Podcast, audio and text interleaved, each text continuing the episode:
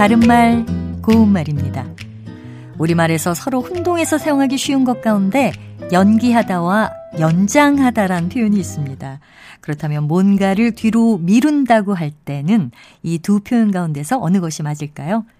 이때는 연기하다를 쓰는 것이 맞습니다.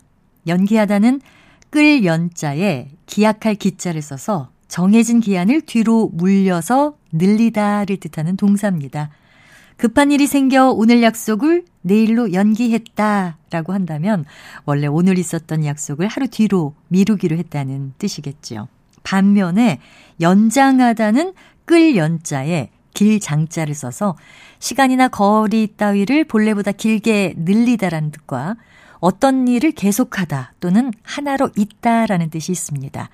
계약 기간을 연장하다 또는 아내는 회사 일을 집에까지 연장하는 것을 싫어했다 같이 쓸 수 있겠죠. 우리말에 내일 모레 동동이란 관용구가 있는데요.